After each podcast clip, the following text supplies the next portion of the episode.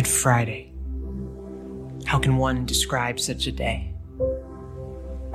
The wrongdoing of all humanity, putting to an end an innocent man, the Son of God.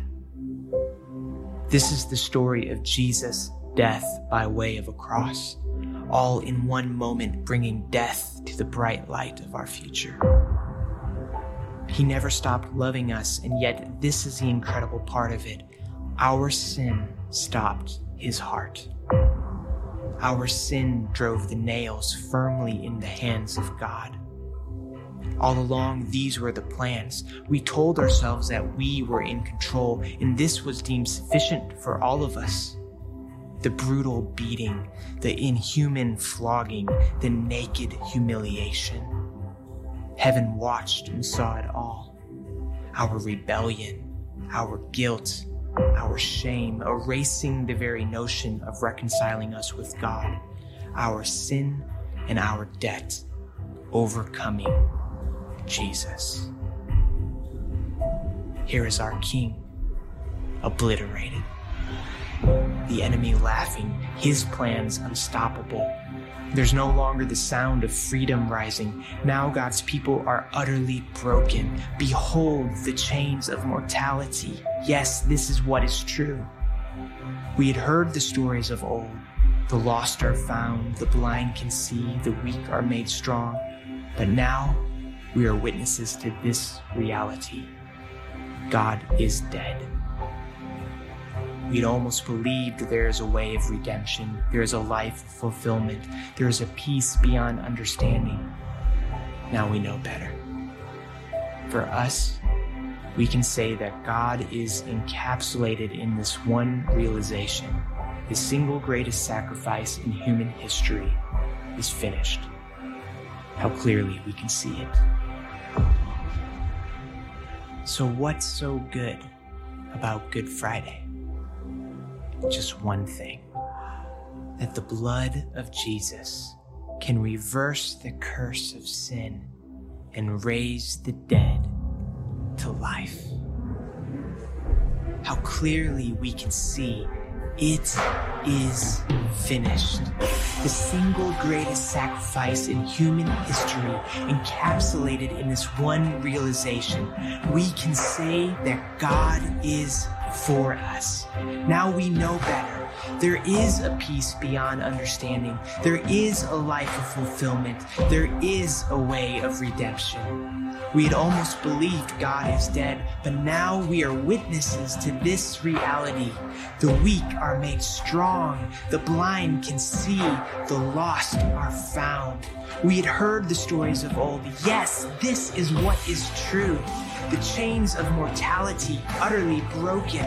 Behold, freedom rising. Now God's people are unstoppable. There's no longer the sound of the enemy laughing, his plans obliterated. Here is our King, Jesus, overcoming our sin and our debt, reconciling us with God, erasing the very notion of our rebellion, our guilt, our shame. Heaven watched and saw it all the naked humiliation, the inhuman flogging, the brutal beating, and this was deemed sufficient for all of us. We told ourselves that we were in control, all along, these were the plans firmly in the hands of God. Our sin drove the nails, our sin stopped his heart, and yet this is the incredible part of it. He never stopped loving us. The bright light of our future, all in one moment, bringing death to death by way of a cross.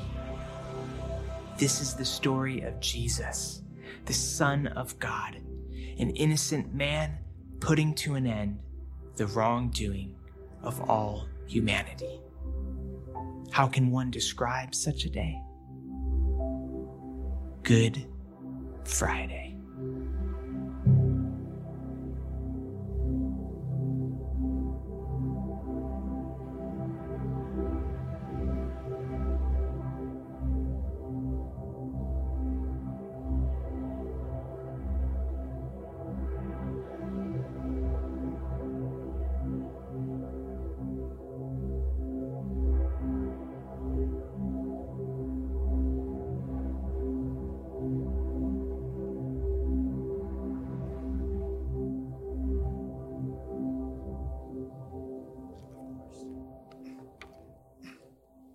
Hey, it's great to see you all this evening.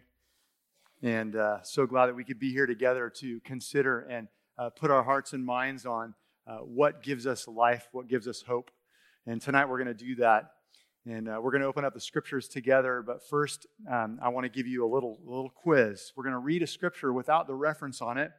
And I'm going to find out from you if you know uh, where this is in the Bible and uh, who it's about. So look up on the screen here. You should see it there and I'm going to read it for us. It says, He, uh, speaking of Jesus, was despised and rejected by men, a man of sorrows and acquainted with grief.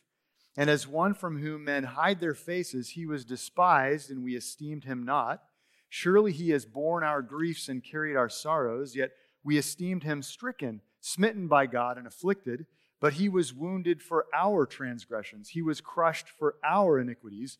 Upon him was the chastisement that brought us peace, and with his stripes we are healed. So uh, the Old Testament was written uh, before Christ came, the New Testament was written after Christ died and rose from the dead. So my question tonight is where do you think this is from, the New Testament or the Old Testament? Wow, well done. Many of you said the Old Testament. I don't think I heard anyone say the New Testament. So, so great. Well, turn with me to Isaiah chapter 53. If you have your Bible, if you're using one of the Bibles in the seat rack in front of you, it's on page 574, page 574. And we're going to be looking at the end of Isaiah 52 and uh, much of Isaiah chapter 53. So as you're turning to Isaiah chapter 53, um, this really is one of the gems of the Bible. And as we come to it, we need to understand that, that it was spoken by Isaiah and written approximately 700 years before Jesus came into this world as the Son of Man and the Son of God. This was written about 700, that's a long time, isn't it? And when, when we read this, we realize that this is one of those prophecies that gives us such a clear picture of what the Messiah, what the Christ, what Jesus Christ would do when he came. In fact, it's the clearest scripture in the Old Testament of what the Messiah would do, so that when he came, people would see it and go, ah, there's the Messiah. Yet, so many people unfortunately missed it. Uh, this, this is one of those scriptures that gives me confidence that this book right here isn't just another book claiming to be the Word of God, but that it is the Word of God. Uh, because other books have prophecies in them, but what we find is the Bible has prophecies, clear prophecies, very specific things that were to happen, and then they were fulfilled. They were completed.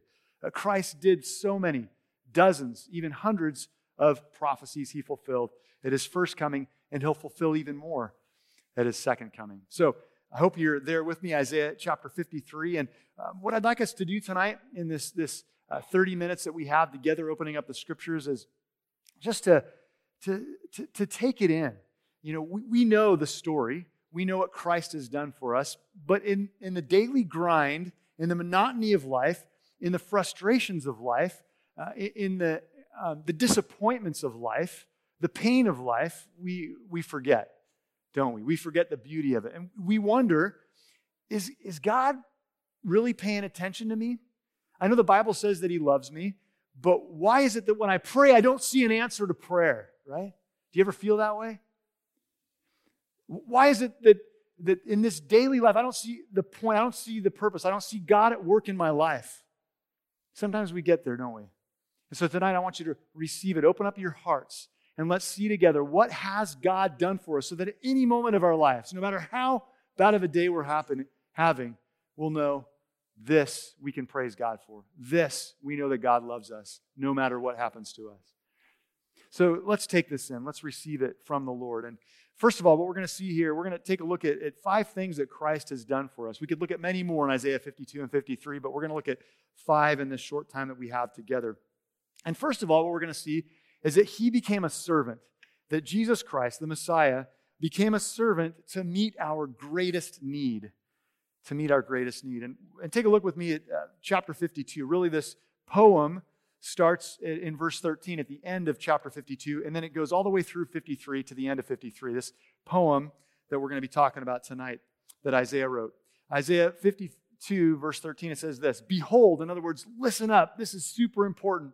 Hear what I have to say. He says, My servant, this is God speaking, my servant shall act wisely. He, that's my servant, shall be high and lifted up and, and shall be exalted.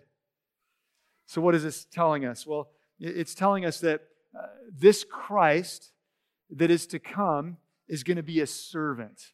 And in fact, throughout the book of Isaiah, he's called a servant over and, and over again. When Jesus came, one of my favorite verses, one of the favorite things that he said was in Matthew 20, 28. You'll see it on the screen where Jesus, speaking of himself, he said, The Son of Man, that's one of his titles, right? The Son of Man did not come to what? To be served, but to serve.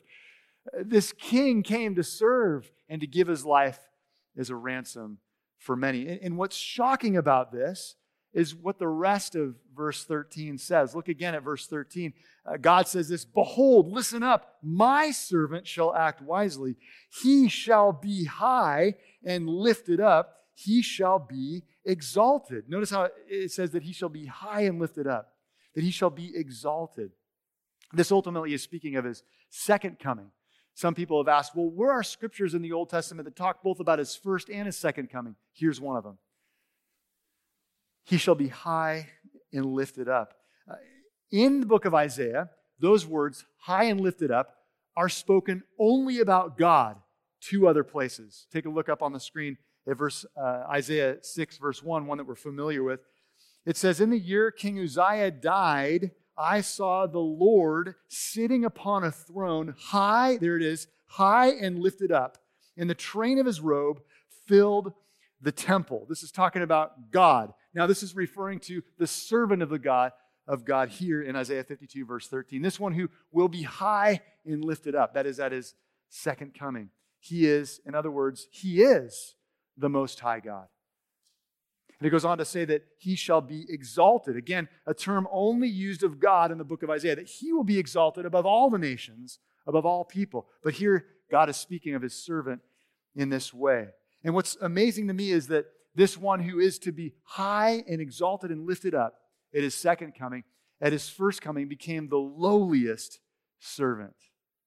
To be willing to wash his disciples' feet, and ultimately to be willing to suffer and die on a rugged cross he, as the lowliest servant, met our greatest need, a need that nobody else could meet for us. And take a look at verse 14, uh, where, where, it begins to get into how he's going to serve us. Verse 14, and really the rest of uh, Isaiah 52 and 53 get into how he's going to serve us, how he's going to minister to our greatest need. Verse 14, he says, As many as were astonished at you, speaking of the Christ, you, the servant, and then it says of him, it says, his appearance, this servant's appearance, was so marred beyond human semblance, semblance meaning appearance, and his form beyond, meaning marred beyond, damaged beyond that of the children of mankind. One way he was going to serve us is, as we know at the cross, he was so beaten and so crushed that he almost didn't look human. And you know, you see a lot of pictures of Jesus on the cross, and you just see a little bit of blood trickling down his wrists and his feet and from his side, or you know, from the crown of thorns, and just this little blood trickle. That, that wasn't it at all. And if, if you've seen the Passion of the Christ, you get a, a little bit of a glimpse of what he actually looked like. His entire body filleted and the skin falling off, bone showing exposed in his back. And he was marred, it says, beyond human appearance. He did that for us to serve us. And he goes on in verse 15 and explains a little bit more what this means. Verse 15, he says, So shall he, this is the servant, so shall he sprinkle many nations.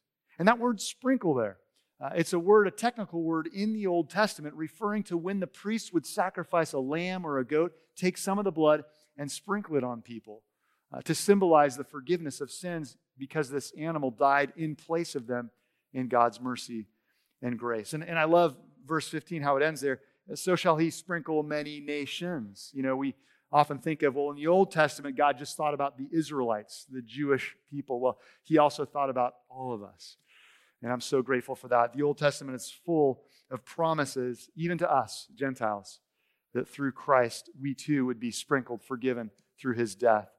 Um, even it goes on to say in the rest of that verse, in verse 15, if you look at it with me, it says, Kings shall shut their mouths because of him. For that which was which has not been told them, they see, and that which they have not heard, they understand. In other words, even kings from different nations are going to see what Christ did and be like, whoa, this is incredible. That the Messiah would suffer and die for us too, for our people as well. And they'll finally understand. And that reminds me of how it says, For that which has not been told them, they see, and that which they have not heard, uh, they understand. It reminds me of when I first came to faith in Christ and I first finally understood the gospel. I've been hearing it all my life. I grew up going to church. But when I finally understood it, the gospel, I just, I was in awe. I was blown away. I was like, wow, God has such an incredible plan of how He had it all planned out to save even somebody as sinful and selfish as myself. And I think if, if we all reflect for a minute on our own lives, and when we first thought of, wow, what God has done for us, what Christ has done for us at the cross and the empty tomb, it's, am- it's amazing. It's incredible. So, what has God done for us, even on our worst day? When we feel hopeless, when God isn't answering our prayers as it seems He's not answering our prayers, when we're discouraged, we're down, things aren't going well in our lives, is there something we can still thank God for? Is there something that can show us that He is still for us? He is still with us? He still has a plan for our lives? Yes. It's what He's done for us at the cross. Uh, he became a servant to meet our greatest need. And secondly, um, He was rejected by people uh, so that we could be accepted by God. He experienced complete, total rejection so that we could be completely and totally accepted by God. And we see that in the next verse there, Isaiah 53, starting in uh, verse 1. God tells us this uh, Isaiah asks a question uh, Who has believed what he has heard from us, and to whom has the arm of the Lord been revealed? Um, and the answer to those questions is who's believed what we're talking about, about the coming of the Savior? Who's believed it? The answer is only a few people. Only a few people. He was rejected, you know, when he came to this earth, he was rejected by his people. A scripture that always kind of um, frustrates me, I'd, I'd say, is uh, John 1 11. You'll see it up on the screen where it says, He, speaking of Jesus, came to his own, his own people. He was Jewish. These were the Jewish people, his chosen people. And his own people did not receive him. They hated him, they despised him for the most part. Well, why? Uh, that's a question that people ask me a lot. I mean, Jesus did the miracles right in front of them, right? You know, they, they heard his powerful teaching. They saw his life, the one life they'd ever seen that wasn't completely hypocritical. Why didn't they believe him? Well, part of it is what it says here in verse 2 of Isaiah 53. It says, For, in other words, here, let me explain why not many believed Jesus when he came. For he, Jesus, grew up before him, before God the Father, like a young plant and like a root out of dry ground. In other words, what this is saying is that when Jesus came, he didn't come in a spe- spectacular, hey, look at me, in his pomp and glory. He came like a little plant that just grew up out of dry ground that was almost unnoticeable. Born of a poor family, born in a barn. His first bed was a feeding trough. Uh, he didn't come in his spectacular glory like he's going to at his second coming. Uh, and then it goes on to explain some more. Why, why didn't they believe him? It says, um, and, and he had no form or majesty that we should look at him, uh, and no beauty that we should desire him. Uh, he, he wasn't some hunk, handsome dude like myself. Um, sorry, that was not good. Okay. He didn't he didn't come with with royal gowns and a crown on his head. And you know he was he was just came as one of the people. And they weren't attracted to him. In fact they rejected him. As you continue on in verse 3 it goes on to show just how deep the hatred was. Verse 3 and he was despised. That's hated right? Jesus came. He knew uh, that his own people would hate his guts. He was despised and there's, there's the word rejected by men, a man of sorrows, a man of sorrows, and acquainted with grief, and as one from whom men hide their faces, like, oh, you disgust me, Jesus. One who hides their faces. He was despised, there's that word again, and we esteemed him not. We didn't respect him. He was disrespected. He was hated. He was despised. And he was willing to do that for us, for me, for you, for mankind. Um, what a title he's given here, right? One of his titles that we read earlier was Son of Man. Another title, Son of God, King of Kings, Lord of Lords, the Lion, the Lamb. Here he's called the Man of Sorrows. One thing I so appreciate about his first coming that he died for us, that he understands our suffering. He understands your suffering. He understands the suffering of people you love and you can't help. You desperately want to help them, but you can't. Jesus understands because he went through it himself. When he came to this earth, he fully, completely experienced suffering to the highest degree, more than most people ever will.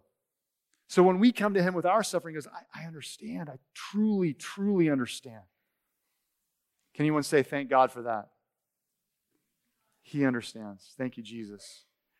He was rejected, he was despised, a man of sorrows. The God of joy, he's really the God of joy. He's more joyful than anyone ever will be. He became the man of sorrows so that we could experience his joy, his life. Uh, so, what has Christ done for us? Does God do anything for us? We don't always see it, we don't always feel it, but when we remember what he did for us 2,000 years ago at the cross, it gives us hope, it gives us strength, it gives us courage, it gives us peace, it gives us a sense of security and life and love that can't come from anywhere else. He became a servant for us and he served us, met our greatest need. Also, we'll see thirdly, Jesus suffered in our place so that we could be saved. Again, we know this, but take it to heart tonight. Tonight on Good Friday, as we uh, reflect on and meditate on his death on the cross, um, he, he came to suffer for us, to die for us, uh, to take our sin, our shame, our guilt upon himself at the cross. He suffered in our place. And verses four through six, here's something amazing about these verses. Um, the books of the Bible weren't haphazardly put together. They were put together very specifically and very carefully with much thought as the Holy Spirit told the writers what to write, the apostles and the prophets. And something fascinating about the book of Isaiah is it's kind of in two halves. The first half is a little longer, it's 39 chapters. The second half is 27 chapters. And this poem, from the end of, of uh, Isaiah 52 through the end of Isaiah 53, is at the smack dab center of the second half of Isaiah, the section of Isaiah that's referred to as the hope section of Isaiah. This is right in the center.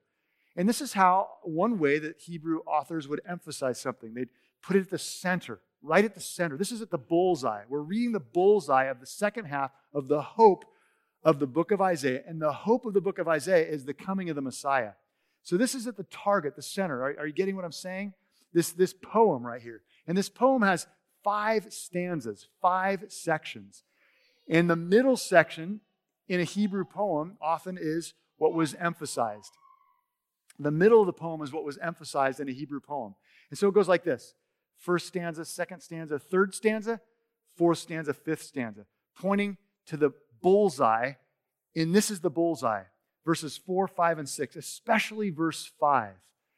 People today in the church are saying, We don't know why Jesus died. We just know that he did. And, but we can't say why he did. And, and we can't say that he did to take our punishment because that would make God an unjust, mean God. Well, the very center, the very focal point that God is saying, if you remember nothing else in the book of Isaiah, remember this. It's verses 4, 5, and 6. Let's look at them together. Verse 4 says, Surely he, that's Jesus, this servant, this Christ, he has borne our griefs and carried our sorrows, yet we esteemed him stricken, smitten by God, and afflicted. You see, the, the people in Jesus' day understood that those who were crucified, they were criminals. They were to be spit at and shamed and shunned. Jesus was there. People thought he must have sinned. That's why he's there. They thought he is receiving the just punishment against his own sin by being crucified, by claiming to be God when he is not, they thought. That's exactly what verse 4 is about. But here's where we get to the focal point, the very bullseye of this second half of the book of Isaiah. Verse 5, listen, this tells us exactly why Jesus died. No question about it. This is why. Verse 5. But he, that's Jesus, this servant, he was wounded. He was wounded. Why? For our transgressions. See, he wasn't on the cross because of his sins and crimes, but for our sins and crimes. And that word for there uh, refers to and means on behalf of. In other words, I deserve to be wounded by God. But Jesus said, I will take the wound for you in your place. I, Andy Middlecoff, deserved the crucifixion that Jesus took, but Jesus died in my place. I deserve the hell that people go to, a Christless eternity without Christ, but Christ said, I will take it figuratively on the cross. And then he goes on. He doesn't just stop there. He uses four different words to emphasize that he took the punishment we deserve out of his incredible love for us at the cross. Why did he suffer at the cross? Continue the next line. It says, He, that's Jesus, was crushed. Why? For our iniquities. Transgressions and iniquities are fancy words for the word sin, our disobedience against God.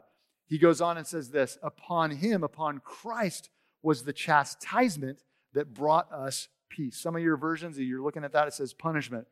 That's an English word that could be put there as well. I can remember my dad saying, No, no, no. Jesus didn't, didn't wasn't, you know, didn't take our punishment. That would be unjust. This was when he was a new believer. I said, Dad, that's exactly what Isaiah 53 is saying. He went back and read it and says, You're absolutely right. I was wrong. I thought that sounded unjust, but that's exactly the point. Jesus took our sin upon himself and the punishment that we deserved on himself, though he did not deserve it at all. He was chastised, he was punished. This punishment brought us peace. Now look at the next line at the end of verse 5 here. And with his stripes, that's Jesus' stripes, he was striped with those whips, those beatings, those blows, the nails in his hands, is we are healed. Verse 6 We all, like sheep, and this is what John read earlier, very much similar from uh, Romans 3 about there's no one righteous. All we, that's all of us, like sheep, have gone astray.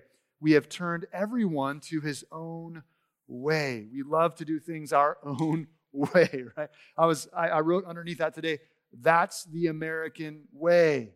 We like to do it our own way.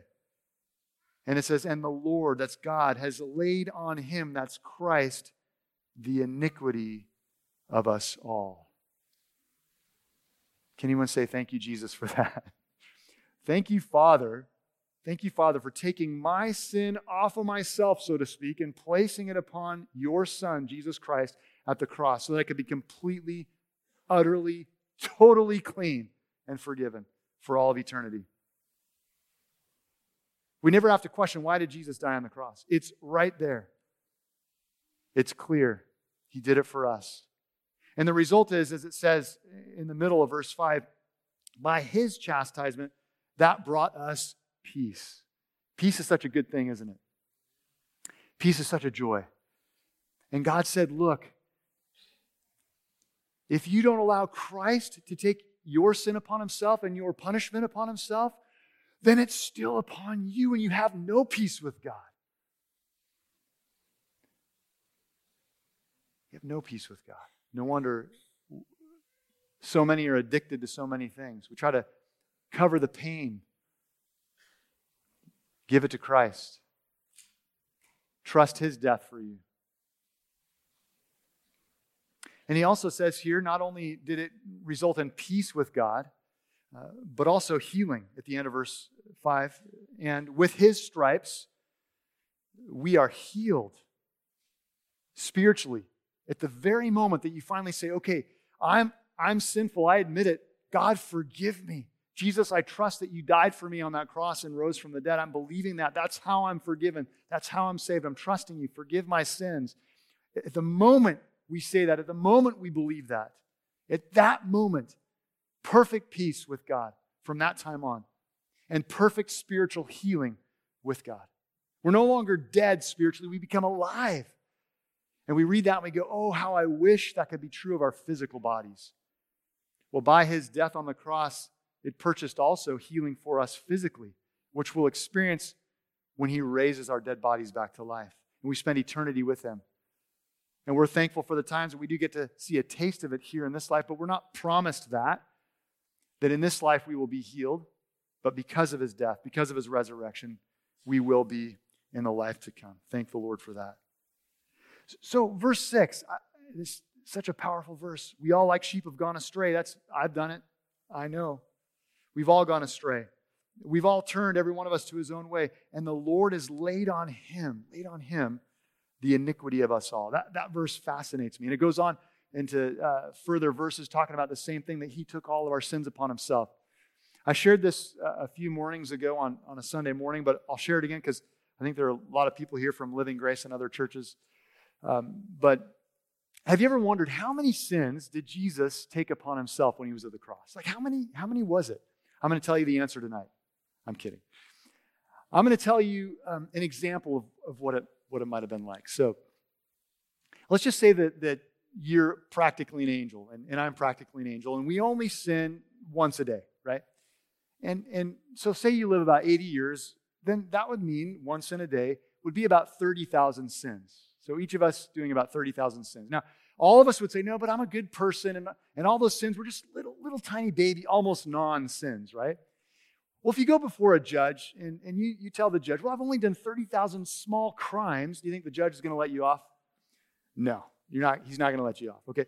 So even if we've only done these 30,000 sins, eh, okay, let's just say we don't know how many people lived before us, but we know that right now there are approximately 7 billion people in the world. We don't know how many people will live after us until Jesus comes back the second time. We don't know, but so let's just focus on the 7 billion that are here in the world. So 7 billion people, each of us almost angels, only sinning once a day. Um, 30,000 times 7 billion is 210 trillion sins. So Jesus took at least 210 trillion sins upon himself. That's, that's quite a few, yeah, upon himself at the cross. But also, he took everyone from the time of Adam and Eve all the way till the last people before he returns and takes us to be with him in heaven. All those sins upon himself. And it just makes me think of this one who is high and lifted up, this one who is the holy one, the righteous one, received our unrighteousness upon himself, the Bible even says, within himself. So, what has Christ done for us? We've already seen much. But fourthly, Jesus took our death penalty so we could live eternally. Take a look at verse 7. He goes on to explain further of why he died. Verse 7, it says, For he, that's Jesus, this servant, he was oppressed and he was afflicted uh, yet he opened not his mouth, like a lamb that is led to the slaughter, and like a sheep that before its shears is silent, he opened not his mouth. What is it talking about? He opened not his mouth. Well, it means that he didn't defend himself. Do you think Jesus could have done a good job of defending himself when they were accusing him of these false accusations? Do you think he could have done a good job? One thing I loved about Jesus is every time the Pharisees and the Sadducees and the others tried to corner him, he'd always turn it back on them, answer the questions, and blow them away to the point where it says that in one scripture they stopped asking him questions, right? So he could have easily defended himself, and I'm sure it would have felt good. He could have let him have it, right? But he didn't. He kept his mouth shut. Why? So that they would kill him, so that he would be the lamb led to the slaughter, to be sacrificed for your sin and my sin, so that he would die to take our death penalty. We know the, the principle in Scripture that's repeated uh, from the very first chapters of the Bible all the way to the end, as it's summarized in Romans 3 23, uh, 623. The wages of sin is death. In other words, what we earn, what we deserve for disobeying God, for sinning, is death. Not just physical death, but spiritual death, which is separation from Him forever. But Jesus, as it says here, uh, He took that death for us. He died in our place for our sin. What has Jesus done for us? He was our servant. He was rejected. He suffered. He took our death penalty. And then, fifthly, Jesus declared us legally and spiritually right in God's supreme court. Take a look at uh, verses 9, 10, and 11. It says, And they made his grave with the wicked. Oh, I forgot to read verse 8. Forgive me uh, says, By oppression and judgment, he, that's Jesus, was taken away. That means put to death. And as for his generation, who, uh, who considered that he was cut off, that's a way in the Old Testament of saying put to death, cut off out of the land of the living, stricken for the transgressions of my people. My people meaning Isaiah's people, the Israelites. Thankfully for the Gentiles as well. And verse 9, and they made his grave with the wicked and with the rich man in his death. Joseph of Arimathea, a rich man, gave him his tomb. Um, although he had done no violence and there was no deceit in his mouth, that's a way of it's saying he had no sin. Jesus never sinned. Yet, verse, verse 10, yet it was the will of the Lord to crush him. We often go, well, what's God's will? It was God's will to crush Jesus Christ so that we could have life. What's God's will? It was the will of the Lord to crush him. He has put him to grief. When his soul makes an offering for guilt, Jesus' death was an offering, a sacrifice for our guilt, for our sin. Once that happens, it says, He shall see his offspring, he shall prolong his days. The will of the Lord shall prosper in his hand. Verse 11, out of the anguish of his soul, he shall see and be satisfied. The end of verse 10 and the beginning of verse 11. I'm not supposed to talk about the resurrection tonight because that's going to happen on Sunday. So I can't mention it, but I will because we think, was this just some like plan B? Oh, shoot, they killed Jesus. We better start spreading this lie that he was raised to life. No, Jesus said that it would happen, not only to Jesus, but the Old Testament. In numerous places, especially here, clearly, once he died, he was going to be raised back to life. 700 years before Jesus was raised to life, it was clearly prophesied and predicted right there. But he goes on, and this is, this is a point that um, John was reading earlier up on the screen, uh, the, the last half of verse 11. Look at that. It says, By his knowledge, by Christ's knowledge shall the righteous one, my servant, make many to be accounted righteous. accounted righteous. Okay, so I brought my gavel up here. I'm very proud of this thing. But the, uh, the reality is, is that all of us, uh, it says, the Bible says, all of us will stand before the judgment seat of Christ. Are you ready for that? Are you ready for that? All of us will stand before the judgment seat of Christ. Me, by myself, I can't have my mom there and said, Hey, my mom, she was an awesome Christian. You know what I mean? You got to accept me. You got to forgive me. You got to rescue me from hell. Let me live in paradise forever because my mom was such a great person. Say, no, no, no, no. It's between me and you, God is going to say. We're going to stand individually before God. All of us must appear before the judgment seat of Christ. And he's going to stand there with his gavel. He's going to say, what did you do with my death on the cross and my resurrection from the grave?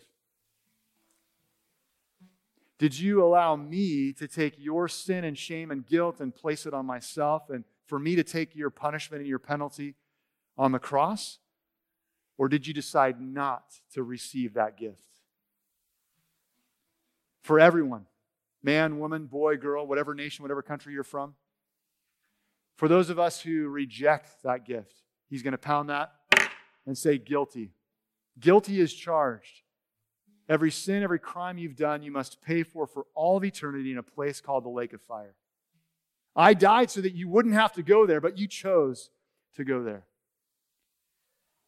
But for those of us who humbled ourselves and said, My goodness, I am a sinner. I have broken God's law, and I deserve that hell. But I'm so grateful that by God's amazing love and grace, He sent His Son, Jesus Christ, to suffer and die in my place for me, dying, taking my penalty upon Himself, taking my sin upon Himself, and completely and totally taking that so that I could be completely and totally forgiven. For those of us who received it and believed it, He's going to pound that gavel and say, Not guilty. He's going to say, You are righteous in my sight.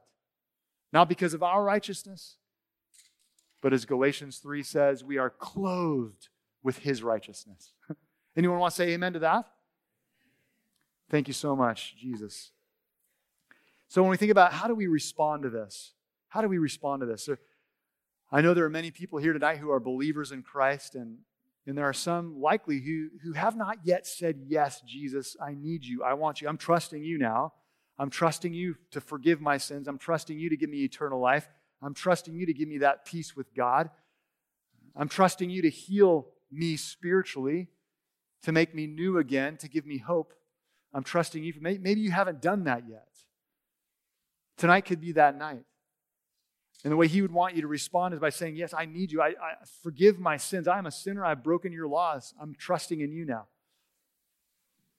And we're going to take communion in, in, a, in a, minute here, um, which is an awesome uh, symbol of what we've just been talking about. For those, those of us who believe, how do we respond to what Christ has done? You know, we, as I said at the beginning, we can get disappointed with God. We have expectations that are wrong. And, and we don't see answers to prayer like we'd like. We, we, we don't always see what we hope to see. We don't always trust that God is actually loving us. I think tonight, God wants us to remember that He loves us and He's for us. He's not against us. Christ died for us as an eternal reminder of His incredible love for us.